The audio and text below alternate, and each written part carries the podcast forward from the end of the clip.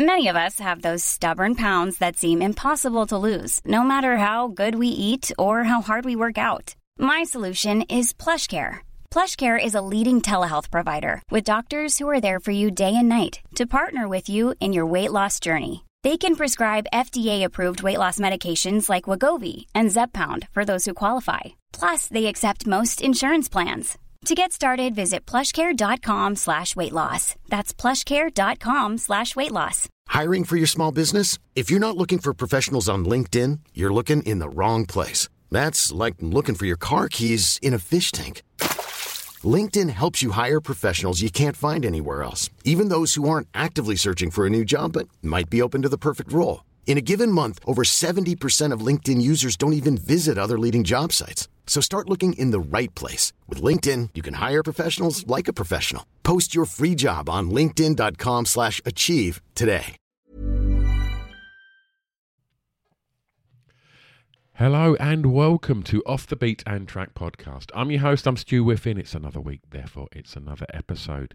Today's episode, I sit down with James from Canadian music outfit Rare Americans. If you've not checked out Rare Americans yet, go do it.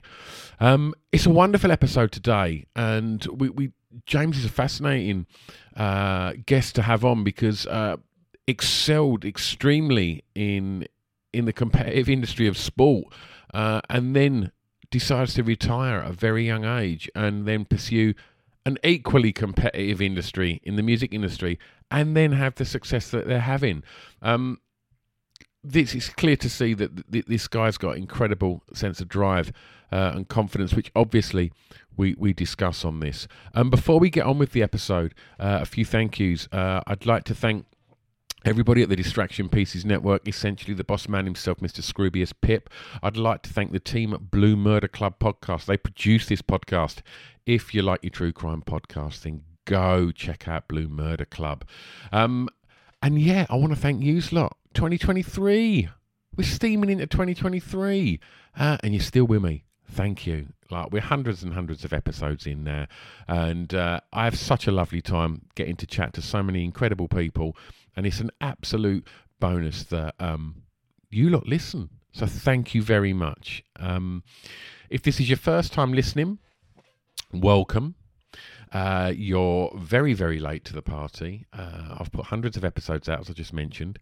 When you finish listening to today's episode with James, go explore that back catalogue, because you can hear me talking to all manner of artists, from Enter Shikari through to, gosh, where do I go with this now? I'm clambering for names, and yeah, I've done hundreds and hundreds. Yelawolf, Chuck D from Public Enemy, punk bands like NoFX, Idols, Motley Crue, Foo Fighters, the list goes on. Butch Vig, an episode coming very soon with another producer, Gordon Raphael, who produced all the Strokes records. Just go and have a good old rummage in that archive, because you'll recognise all your favourite bands, all your favourite actors, comedians, producers, DJs. I've been so bloody lucky. I've had stacks on, so go and have a rummage. While you're there, subscribe, and if there's a share button, click that as well. Tell your pal. That'd be really kind of you. There's one way, well, there's two ways that you can support the podcast as well. I have a Patreon where I put up all the videos, so you can watch all the episodes if you like to do that. That Patreon costs $1 a month, so that works out in the UK 20p a week, and you can watch all the episodes. You can come to the Off The Beat and Track online live show, which happens every month, where you can come along and you can talk records, you can get really involved and guest on it.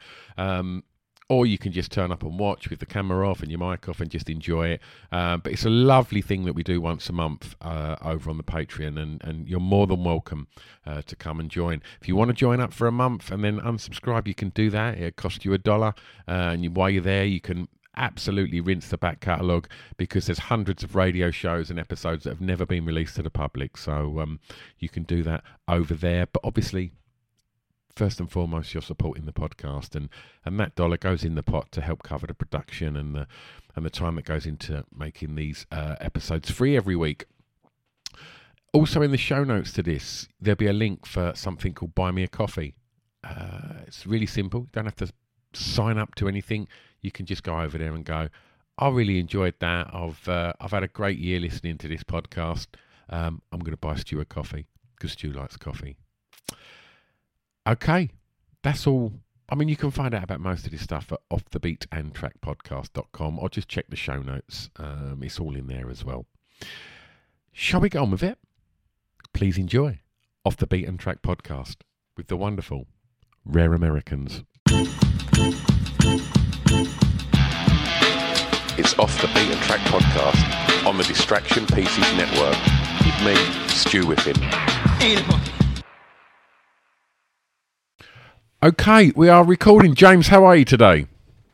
I'm fantastic. How are you? Not too bad, not too bad. James, before we jump into talking records, cast your mind back sort of 15, 16 months and tell me how you found the lockdown period, how you found that both personally and tell me about how you found it creatively. Good question.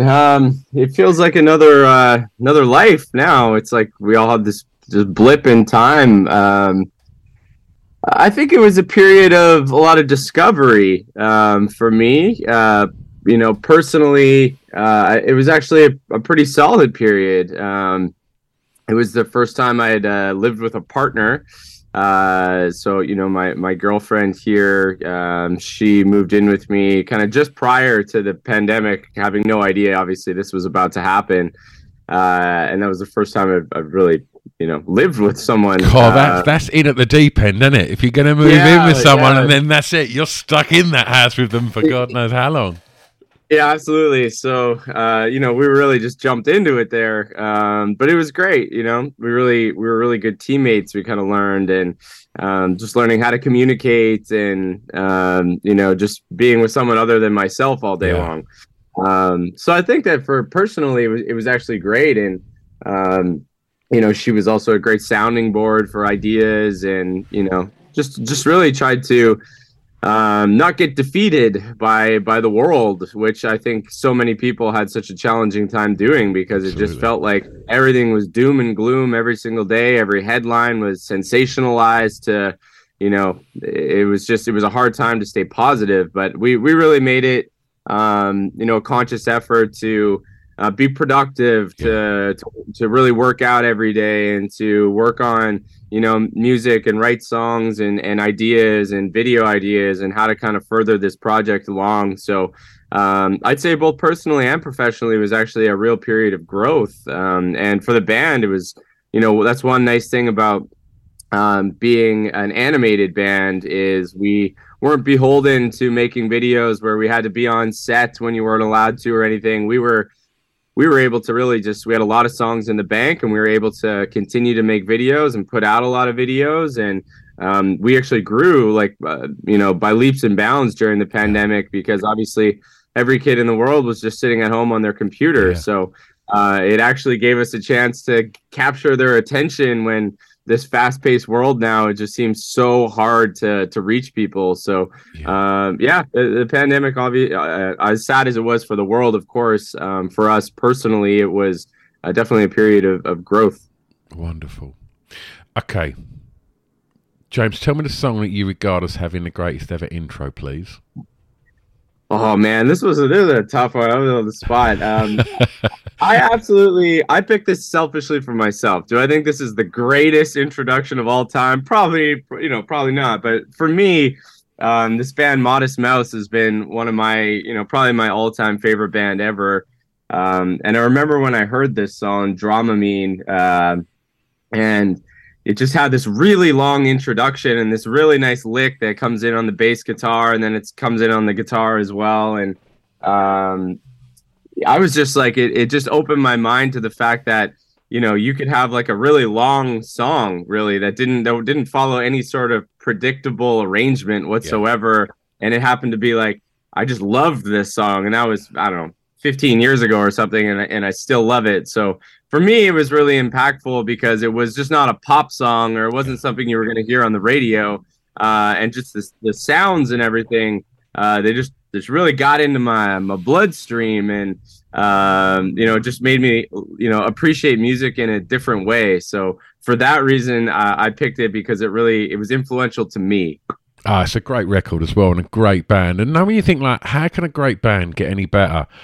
Johnny Marr joins. When Johnny Marr joins Modest Mouse, you think, right, well, they've just upscaled it again. How can you be that cool? You've got Johnny Marr in your band. You mentioned something earlier, James. You said about a fast-paced world. So I want to ask you something sort of around that, and the way that people consume their music now is far different to how it was maybe sort of 10, 15 years ago. We're seeing things like TikTok becoming very kind of key in music getting out there, and we're seeing huge desire to and focus on getting on Spotify playlists, maybe more so than, you know, previously wanting to get on the radio and things like that. I know that stuff still exists. And so many of them things in this fast-paced world depend upon intro and hook and capturing attention very quickly because you're in the thick of it with millions of bands constantly releasing music and all vying for attention.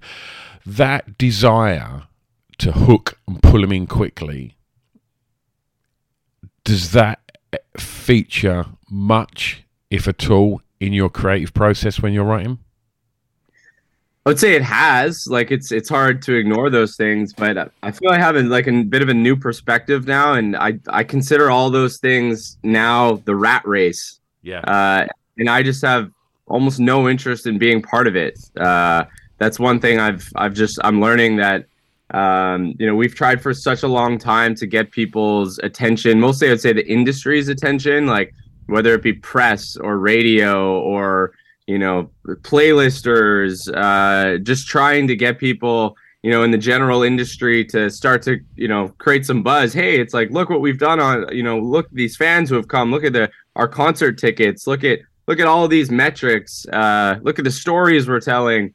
But we've tried so hard and we've just not really succeeded in trying to get the industry to kind of, you know, wave the Rare Americans flag. So at this point, my perspective has changed a little, and I'm not as concerned about, you know, just competing and being a part of the rat race that every single other person is trying to do. To me, I'm almost looking at the long game and being like, hey, if we just continue to make special projects that mean something, you know, and are long form bodies of work, because that's what I think that we like to do, opposed to, I obviously the new thing is you see an artist tease a verse or something for 60 days on Instagram and TikTok until hopefully they get enough people to make videos that their label says, okay, we got the 10,000 videos now, we're going to release the song.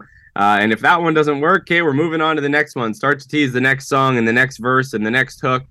Do that 75 times. We're going to see if this one catches, and we'll wait and we'll just play that game. It's like fishing. And to me, I just like, I don't know. I personally in my life, I'm just not enjoying that at all. No. Why would anyone enjoy that? It's fucking crazy, right? Yeah. The other thing is like begging people for pre-saves. Yeah.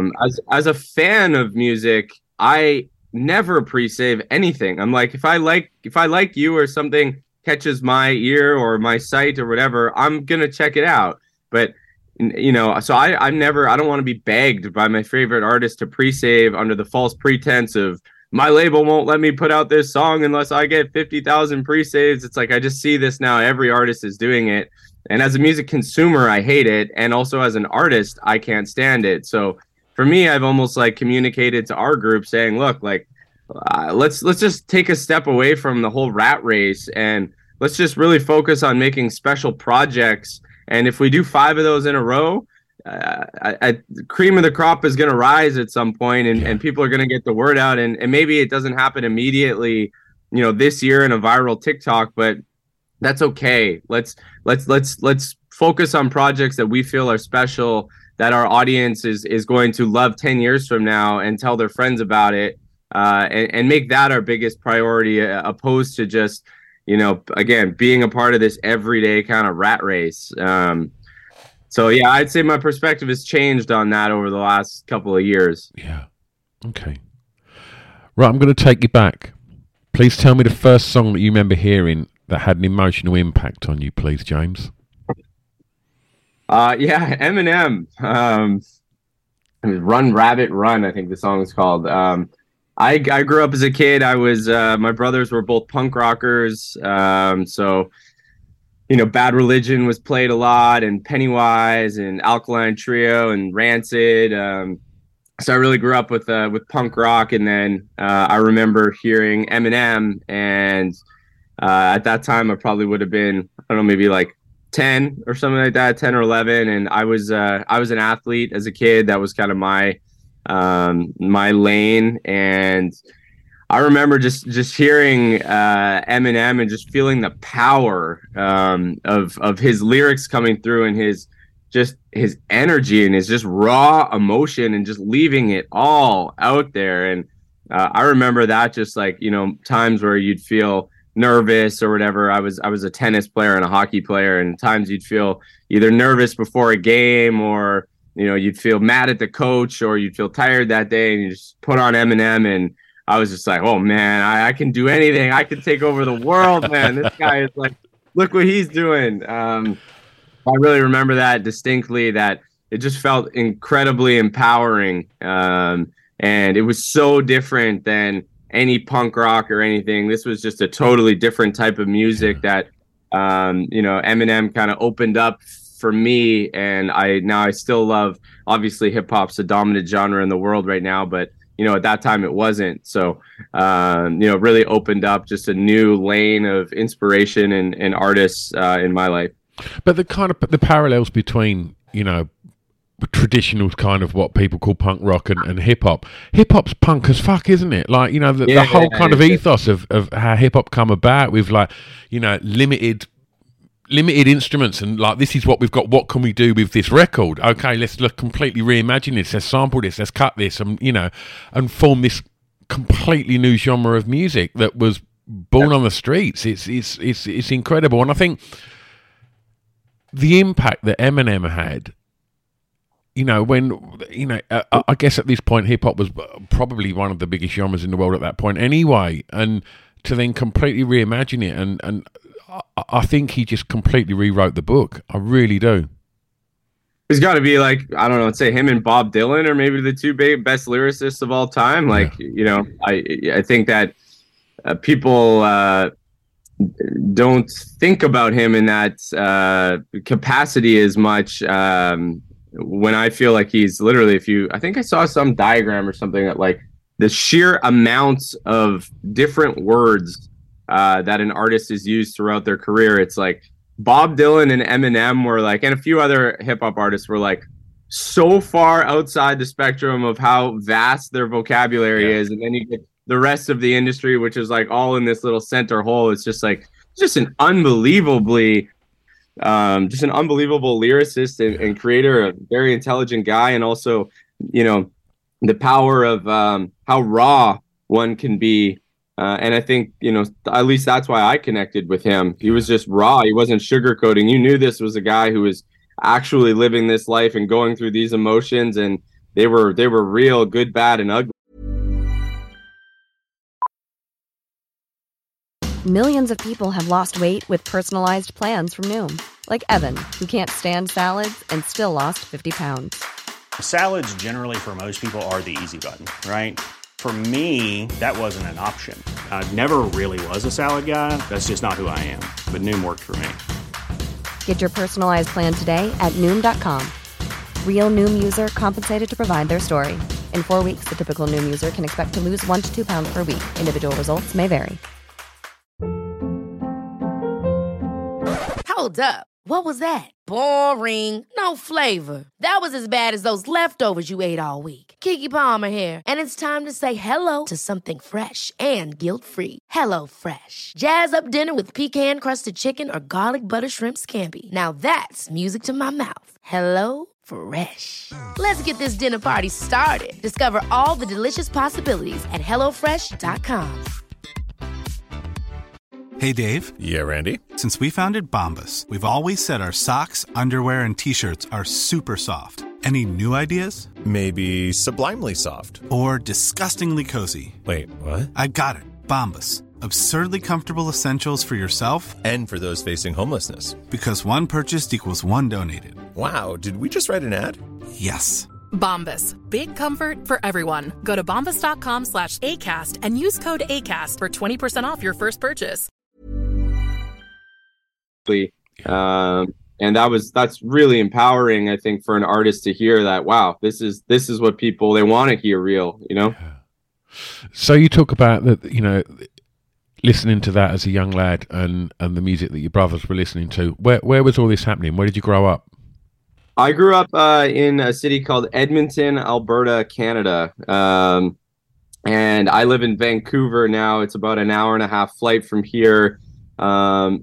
It's a interesting city, very cold. I think it's minus 35 there today. Wow. It's a very blue collar city. A very good economy there. A lot of people have good paying jobs. It's not far from the oil industry and in Alberta. So yeah, people were real hard workers. A lot of big ideas in Edmonton. A lot of companies started in Edmonton. There was a really competitive mindset, I would say, there, and just like a real kind of hardworking town. Good place to grow up. It was a good place to grow up. Yeah, absolutely. Yeah, I can't complain about that at all. Good town for sure. Okay, is that where you went to school? Yeah. No, I left Edmonton when I was after I stopped. I played in the Western Hockey League, which is kind of the league where the NHL drafts from. It's called Major Junior Hockey. So I played in the Western Hockey League for 4 years. So I moved away from home when I was 16 to play hockey. And then after my career, when I retired, I relocated to Vancouver. But my brother and some of my family still lives in Edmonton. So it's an hour and a half flight. I still go there, you know, several times a year. Okay. Well, let's talk school. Tell me the song that reminds you of your time at school, please, James. This one was funny. I picked a song by 50 Cent called 21 Questions. Because I remember that when I was in grade school, my mom was driving me all day, every day, because I went to a sports school. So it was a school 35 minutes across town. And we took the four kind of main core subjects, you know, science, math, social studies, English. And then after 12:30 p.m., from 1 to 4 every day, I was in like a high-performance sports program. So I was a tennis player. So I would go to school. My mom would drive me first thing in the morning at 8 a.m., go to school from kind of 8 till 12, and then she'd pick me up, and then I'd be at training tennis from 1 to 4, and then she'd pick me up, and I'd go straight to hockey practice with dinner in the car, and I'd get home at whatever, 8 p.m., and that was what I did 5 days a week. So we had a lot of time in the car together. And that's when, you know, kind of following up on Eminem, that's when 50 Cent, you know, just had that Get Rich or Die Tryin' record, which was just monstrous record, which I really loved. And there is that song 21 Questions that my mom used to get a kick out of some of his lyrical choices, which today would be very cancelable. So I won't repeat them here, but I remember, you know, just being in the car with her and her kind of getting a kick out of it. So I'd play that song again, and we play it over and over again. And yeah, had a lot of real good mother-son time on those drives in the car. Man, that's a cool mum, rocking out to 50 Cent in the car. Oh, my mom was cool, man. She would whenever Bad Religion was in town, she was always at the concert. Love that. Yeah, my parents, whenever we're on the road, my parents, I would say, have seen more Rare American shows than anybody else. So love it. So let's just. I mean, obviously, it sounds like I like to ask guests what they wanted to be at school, and I imagine sport was very much something that was at the forefront of what you wanted to do for a job at that point, right? Absolutely. But tell me about home and music. Was you know, you touched on records that your brothers were playing. Was home a musical place? Very much so. Not in no one in my family played instruments whatsoever, so that had zero that influence. But my parents had they really like really great songwriters. My dad's idol is Bob Dylan, Roger Waters, Warren Zevon, Tom Waits, Lou Reed, Joni Mitchell. So we had a lot of the, I would say, the greats that were playing in our house all the time. So I think from a young age, we were really exposed to great music and really great songwriters. And that was just always a staple. My dad, he loved Nick Cave. He was just always, playing great artists. And he is a huge music fan. So, he would put on records and he would just listen, in the basement and write some lyrics of his own. And in the car, always music on. And my brothers both became huge music fans. And again, that's kind of, they started getting into punk rock. And I would say that, punk at that time, people didn't really consume music like they do now, where you have one playlist that's got 8 genres. At that time, if you were a punk rocker, and that was kind of your identity of who you were as a person, questioning society, questioning what your teachers were telling you, questioning, politicians, really forming your own beliefs about the world and questioning things. So I think that was really, punk defined who they were as human beings. Yeah. So for me, as a really, my brothers are 7 and 10 years older than me. So, it was pretty impressionable on a young kid. So yeah, I would say music was, all around all the time. Okay. It sounds like you've excelled in an early career in sport, and then you've chosen an equally competitive industry in the music industry. Tell me about drive. How driven are you? Oh man, I'm far on the charts on driven. That's not something I lack at all. Sometimes my team probably is like, holy shit, man, slow down. If you want to be in this industry, it's like I don't take for granted what we've built and the fact that there's 1,000,001 other people out there that are lining up to try to take what we have and to to get to do what we get to do. So that's not lost on me at all. And I understand that there's 1,000,000 other artists out there that are more successful than we are who have as much drive as I do. I think that that's one parallel you'll find between athletes and artists is an obsession, because you just can't compete at the kind of the top of both games if you're not brutally obsessed with what you do. It's just too hard. It just requires such a level of dedication and commitment and straight time, from writing records to marketing records to touring. Like touring in and of itself is like just an insane venture that people just, unless you've done it, you just can't understand it. So similar to an athlete, man, those guys they're playing 3 games a week. They get a short break and then they're right back in the off season to make themselves better for the next year, and if not, someone else is going to take their spot. I think that they're very similar mindsets that you have to have. And it's a really, it's not for everybody, but that's not why, everybody can't do this. So it does take, I think, a certain type of personality and dedication to do it. Absolutely. Tell me the first song you remember buying from a record store. I remember Dude Ranch by Blink-182. See, that's cool. Normally people's first records are shit, and you've got a really cool tune for your first record. Yeah, totally. Well, again, kind of through the punk rock roots of my brothers, I found Blink-182, and they didn't like Blink at all. They thought Blink-182 was like wannabes, tryhards. They didn't have the actual essence of punk that bands like Bad Religion and whatever, and I'll still to this day challenge them and be like, you know what, Blink-182 made some unbelievable records. Like, they really did. They were just capturing a different, they weren't as political probably as Bad Religion or something, but they spoke to a generation, and I was one of those kids.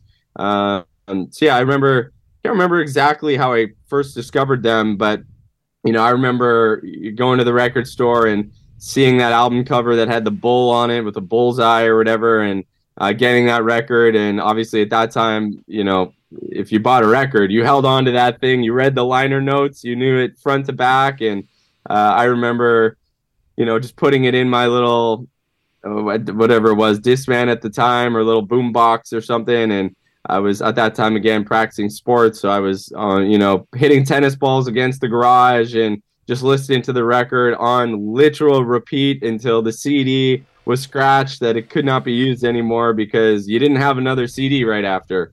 So, you know, it was a totally different way of consuming music, and it really made you, like, you know, get into a band and into a record. And if, even if you didn't like it the first time, yeah, well, you're going to take that thing for 8 more spins and you're probably going to like it by the end. Absolutely. It's weird, isn't it, how people, you know, you kind of die-hard punks will frown upon bands like Blink for being, I don't know, plastic punks or whatever you want to call it. And the same with, you know, Green Day got it when Dookie dropped. It was like, didn't matter what they'd done before that, they'd released this album. And like Blink, they had huge commercial success because essentially their songs were pop songs played hard and fast, and yeah, super hooky, super catchy. And it's like, What? Why is that not punk? It's like, you know, you listen to like the Pistols or you listen to the Undertones. It's perfect pop records, but just played really angrily. You know, it's yeah. You nailed it. You nailed it on the head there. But when you tell diehard punks, you're like, you know, this is literally just a pop song. Yeah. But it's just played faster and with distorted guitars. Yeah. They're like, no. What are you talking about? It's not. It's like, let me demonstrate and play this on an acoustic guitar as if it was a pop song. Notice the similarities here? Like, absolutely. But I guess if you're schooled in that kind of Fugazi and McKay kind of mindset, then you're never going to like Blink. Do you know what I mean? It's just, it's not going to happen. And there's a place for both, of course. But we're seeing Blink are back. Like, they're coming to the UK, I know that. And original lineup again. So, yeah. Great stuff. I'm unfortunately a little, I don't know. I'm going to obviously listen to the record, but their debut song they came back with, I just didn't. It felt so commercial to me. Like it was, it just didn't feel, I don't want to say genuine is the word, but feels like they're going for one last kind of victory lap, and they're going to make a shitload of money on it. And it didn't feel like Dude Ranch to me, put it that way. It didn't feel like much of a progression either. If you've had all that time to go away and come back with something and reinvent yourself, it just felt a little bit like Blink by numbers. Do you know what I mean? It was absolutely. Which I was still kind of sad, you know. But hey, it's like, it's hard to make your first 2 records or 3 records again. It's like that was a time and a place and part of their youth. And absolutely, I just wish their songs could be a little bit more like, obviously Mark just went through, like, you know, you think you're going to die. Like, yeah. I wish the record was more like, you know, opening up about their actual issues in their life and what they've been through as humans, because it's been such a long time and they've all been through a lot. Yeah. I kind of wish that it was a little bit more raw, not, you know, trying to be somewhat sexualized. I don't know, it felt weird to me. I know what you're saying. Okay, let's go clubbing. The song that soundtracked your year's clubbing, please, James. Okay, well, let me first tell you that I'm the worst person in the world to answer this because I haven't been to a club in like 10 years or something. Okay. I am just not a clubber. I will happily sit at a pub, listen to good music and have a nice conversation, and I love doing that. But I am just not the guy who's ever going out to clubs. So, James, I'm going to let you into a secret, brother. Right? This is episode.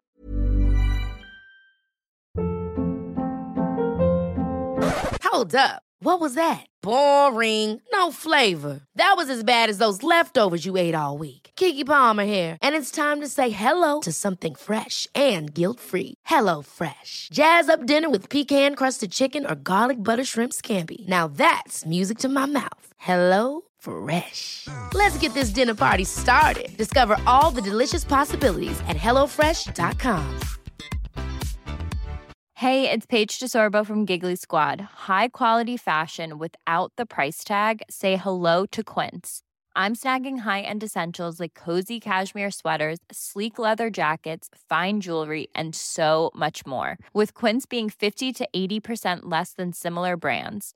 And they partner with factories that prioritize safe, ethical, and responsible manufacturing. I love that. Luxury quality within reach. Go to quince.com/style to get free shipping and 365-day returns on your next order. Quince.com/style. Episode 476, I think, of this podcast. I reckon every single musician I've ever asked this question to has gone, I don't really like clubbing, man. I like to sit in a bar and listen to music and talk to my pals. So you're in good company. Okay, good. Yeah, man, I always find it just so perplexing. Like, it's cold here right now. And you'll, like, you know, I'll walk my dog outside or whatever, and you'll see this club that's got a line 100 deep of, you know, girls in mini dresses freezing their ass off, waiting an hour and a half to get inside to pay $40 to go in there. I'm just like, oh my God, this is like, I couldn't imagine this. But I do remember that when I was, you know, 18, 19 and went to a couple clubs, it was Usher was in his heyday. And I remember the song, Yeah, or whatever. And he had Lil Jon always just screaming, yeah, yeah, or whatever, what? And, you know, people were just loving it at that point. Yeah. So I do remember that, you know, Usher was kind of dominating the clubs in my very brief few times that I would have taken part. Oh, at that point, there was nowhere you could go without hearing that. It was everywhere, wasn't it? It was, yeah. I asked you about your drive earlier, and another thing that I'm always interested in and certainly in somebody that's, you know, been in the public eye in both sport and music. Like, tell me about confidence. How confident are you, and how confident were you as a young lad? As a young kid, probably quite confident. I was. It's easy to be confident when I was growing up. I was always the best player. Like, when you're in your, you know, your home kind of territories or whatever, you know, I was always the best player. So when you're the best player on your team, it's kind of easy to be confident. Yeah. And then you jump up a level, and now you're playing against international, and you go and you're probably not the best player. And now you start to see yourself struggling a little bit, and you're like, oh my God, who am I? You almost are losing your identity of, you know, usually when you're the best player on a team, you're the leader of the team. Typically, people listen to you, they look to you for questions when they're feeling down. And then, you know, all of a sudden you jump up to this international level and you're not the best player anymore. And you're obviously not the leader anymore because you're not the best player. Sure. So people aren't looking to you. They're not asking you questions, and you start to really question yourself and who you are and your abilities. And I would say that, you know, I went from a period where I was, you know, extremely confident to the most probably depressed I've ever been in my life. And I don't really have a tendency, thankfully, I don't have a very large tendency to get in holes or to get depressed. I'm pretty good at getting myself out of, you know, mental lumps. But I remember, you know, when I did jump up kind of to that international level, that was the closest I've definitely ever been to depression in my life. Just felt like every day was terrible. Yeah. And you just felt like you were kind of worthless because all of your self-worth was kind of built into your how good you were at this sport. And when I was struggling, it was really, really challenging. And I wasn't confident as a human. I wasn't, you know, just didn't feel good about myself. Gained quite a bit of weight, I remember, at that point in time, and just you get terrible eating habits, and it's just like a just big spiral. So that was a really challenging time for me. And then, you know, once I was, you know, during, I guess, that period is when I, you know, found music or found songwriting, I would say, as really just a hobby. Is, you know, every night we had curfew. So, you know, at 10 o'clock or whatever, we had to be home and in our billet's house. And so I really just bought a guitar just as, you know, something to do to pass the time, and then really quickly wrote a song and just became brutally obsessed with it. And I literally retired from hockey as soon as I started learning to songwrite. And that's when I would have been, 19-ish or something like that. And then for the next 5 years of my life, I would say I wasn't also very confident because, I was known as this hockey player for my whole life to all my peer groups, my friends, my family, and that gives you your identity. Oh, this is James. He plays in the Western Hockey League. Oh, I'm so proud of him. My son, yada, yada, yada. And now you go to a 20-year-old kid. You're like, oh, this is James. He's a musician. Like, it's just like nobody wants to, especially if you're a parent of a kid. That's like the last thing on earth you want to say, because it's such a struggle and people associate being a musician with being broke and struggling and whatever. So I would say for good 5-6 years when I had this just belief in my gut and myself that what I was doing was great and it was going to find a home in the world. I think no one else believed in me whatsoever. And they thought I was kind of meandering through my life and would end up just getting, a job or whatever and, let this phase pass. But I had to just have this belief in my core and my gut that this was going to go somewhere. And and I think once major labels started knocking on our door, I think that's when at least friends and family and people who were closest to you were like, okay, I kind of get it now. Yeah. It was like there was a validation there, and then now I'd say in the last couple of years that we've kind of grown this thing. And we've been able to play sold-out shows, all over the world and sell a lot of merchandise and things like that. I would say it's only just now, I would say in the last couple of years, that my, confidence in myself as a human is really started to grow and understand, look, I, my opinion is worthwhile and I'm capable as a human and I'm smart as a human. And I put in a lot of time and a lot of effort and a lot of failure and a lot of growth through this thing. And through all those experiences and I'd say perseverance, you gain confidence. Yeah. So I feel like, now I'm on the other end of trying to be that confident kid who is the best player on the sports team. I'm slowly inching my way, I feel like, to that place in my life again. Fantastic. Yeah. Lovely. Well, let's go home. Favorite song from an artist from your home county, please. Tegan and Sara, I love this song Living Room, and they're actually my neighbors. I see her at the dog park sometimes. Really? Yeah, actually Mother, Ryan Gildemon from Mother Mother and Tegan from Tegan and Sara. We all literally live on the same block in East Vancouver. So I see them both all the time. Tegan and Sara growing up, just absolutely loved them so much. And kind of like hip hop, I kind of found indie on my own. It wasn't punk rock, but it was kind of an offshoot from punk rock. But it was a little, I would say my brothers would call it soft because it was indie music. But I loved it. I really got into indie, which obviously Modest Mouse kind of was, the quintessential indie band, and Tegan and Sara was another one who had a real cult following, and they were from Calgary, Alberta. I was from Edmonton, Alberta, so they were only a 3-hour drive away. Saw them in concert several times, from really small venues to bigger, and just kind of saw their growth, and I always just loved how unique they were. They weren't like powerhouse singers in any way, but the way that they harmonized with each other and just really interesting lyrical choices and how they had this really acoustic leaning sound. I really loved, and all their records as kids, I listened to front to back hundreds of times. They were definitely a favorite of mine. And that time, of Modest Mouse coming through and Tegan and Sara coming through, that was a great time for indie music as well. Totally. Bright Eyes. Yeah. Another one. Yeah.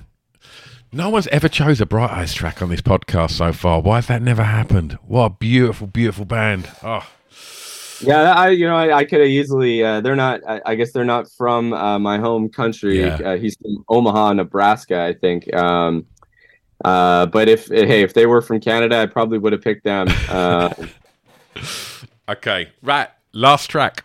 And this is when you get to be a tastemaker and turn someone onto something new. It's a song that you think many people may not know, James, that you would like them to hear. I went kind of like selfish here, and I picked a song by us. If you're going to get a shameless plug in, do it now, man. Let's do it. Yeah, shameless plug. Yeah, I really like this song. It's called Shay by Rare Americans. And it was a song I hoped would do better, to be honest with you. People ask us that question sometimes. What song of yours do you wish did better? And I thought that this was a really great song. And it was really based on a true story. I met this, I was on a trip to the Philippines a few years ago and met this girl, and instantly kind of had the, that spark that everybody wants. Everybody loves the spark. And we totally had the spark. And I was just like, oh my God, I was just so infatuated with this girl. But I saw on her finger, she had this huge rock. And I was like, oh my God, no, this girl is married. Are you kidding me? Like, you cannot be serious. Throughout a few days later on this trip, we ended up chatting a little bit more deeply. And I learned that her husband passed away and that she was a widow. And this was kind of a trip for her. He unfortunately had a brain tumor and, had kind of like a long, slow kind of demise, which was super sad. And this was kind of a trip for her almost to heal. And she really, just opened up to me. And I think I was the first person outside of her, friends and family who she was able just to let it all out to, and someone who wasn't so close to the situation. Yeah. She really, really confided in me. And we had this like really cool short, little mini love kind of thing for a week or two. And I think it was really healing for her and eye-opening for me. And so this is a song that I kind of wrote about her situation. I felt it was a very, very real, raw, honest song. And, about someone who was going through, one of the toughest things that you could go through in losing your partner. That was a song by Rare Americans called Shay that I really liked, and think other people might dig it too. Well, James, we make it easy for them to listen to it because we put together a Spotify playlist to accompany the podcast with all of the tracks that we've spoken about today. And we'll throw some Bright Eyes on there as well. Okay, so we're getting to the end of 2022. I think this episode will probably drop first week of 23. So let's talk 2023. What's happening? Oh man, what isn't happening? It's definitely the biggest year for Rare Americans by a country mile. We've done these two long form. I want to say that they're like the first of their time. They're like long form album, concept album, like movies essentially. They're both around 45 minutes, and it's literally this. Every single song is accompanied by a music video, but they're one big story, start to finish, beginning, middle, and end, like you would watch in a film or a TV series. And the album is essentially a film. So yeah. We have two of these. Really excited. One is called "Searching for Strawberries." The story of Django Bongo, which is about our bandmate Django, who went through a real soul-searching period of his life a few years ago.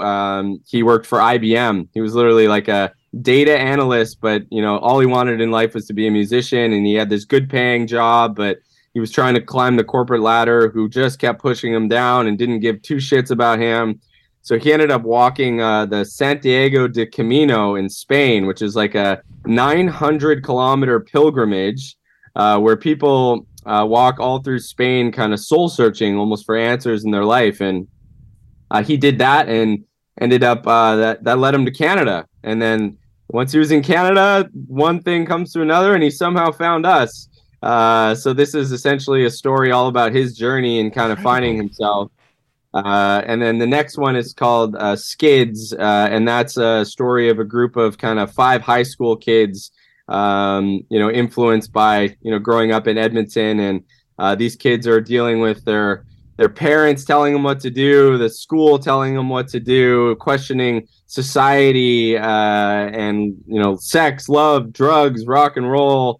It's kind of the story of these five kids. So these are both going to be like Rare Americans mini movies. And I'm really excited. I think that they're cutting edge, man. I hope people really sit down and get their popcorn out and consume it as a whole piece. Wonderful. And if people want to keep up to speed with everything that's happening and release dates and stuff, where's the best place to keep up with you? We're all over. It doesn't really matter if you're Instagram at Rare Americans, TikTok at Rare Americans, Twitter, same thing, or we're pretty active on Substack and also the email kind of newsletter. So we're at Rare Americans pretty well across all platforms. Wonderful. Well, if it's cool with you, when this comes out, we'll tag you in it so people, if they haven't found you already, can go and find you. Awesome. Thank you very much, Stu. I appreciate it. It's really nice talking to you. James, it's been an absolute pleasure. Thank you so much. Have a wonderful Christmas and all the best for 2023. You as well. Happy holidays. Thank you very much, man. Bye-bye. Yeah. There you go. Oh, my God. You get to play at that level at sport and then you get to play at that level at music. I mean, this guy's doing something right. He must be. Wonderful conversation. What a lovely guy James was. Really appreciate Vanita for putting that one together. Thanks for making that happen. Thanks to you lot for listening. Really appreciate all the support you've been giving this podcast. As mentioned at the beginning, if you want to head over to the show notes and buy me a coffee, that would be amazing. If you'd like to become a Patreon, that would also be amazing. Go and check out the dates on the social media for the next live show. Love to see you there online. I think that's it. I think I can let you get on with your day. Also, as mentioned at the beginning, if that was your first time listening, thank you ever so much. Go get stuck into that back catalogue because there's hundreds and hundreds of episodes sitting there waiting for you, all for free. Have a lovely week. I'll see you next time. Much love. Bye-bye.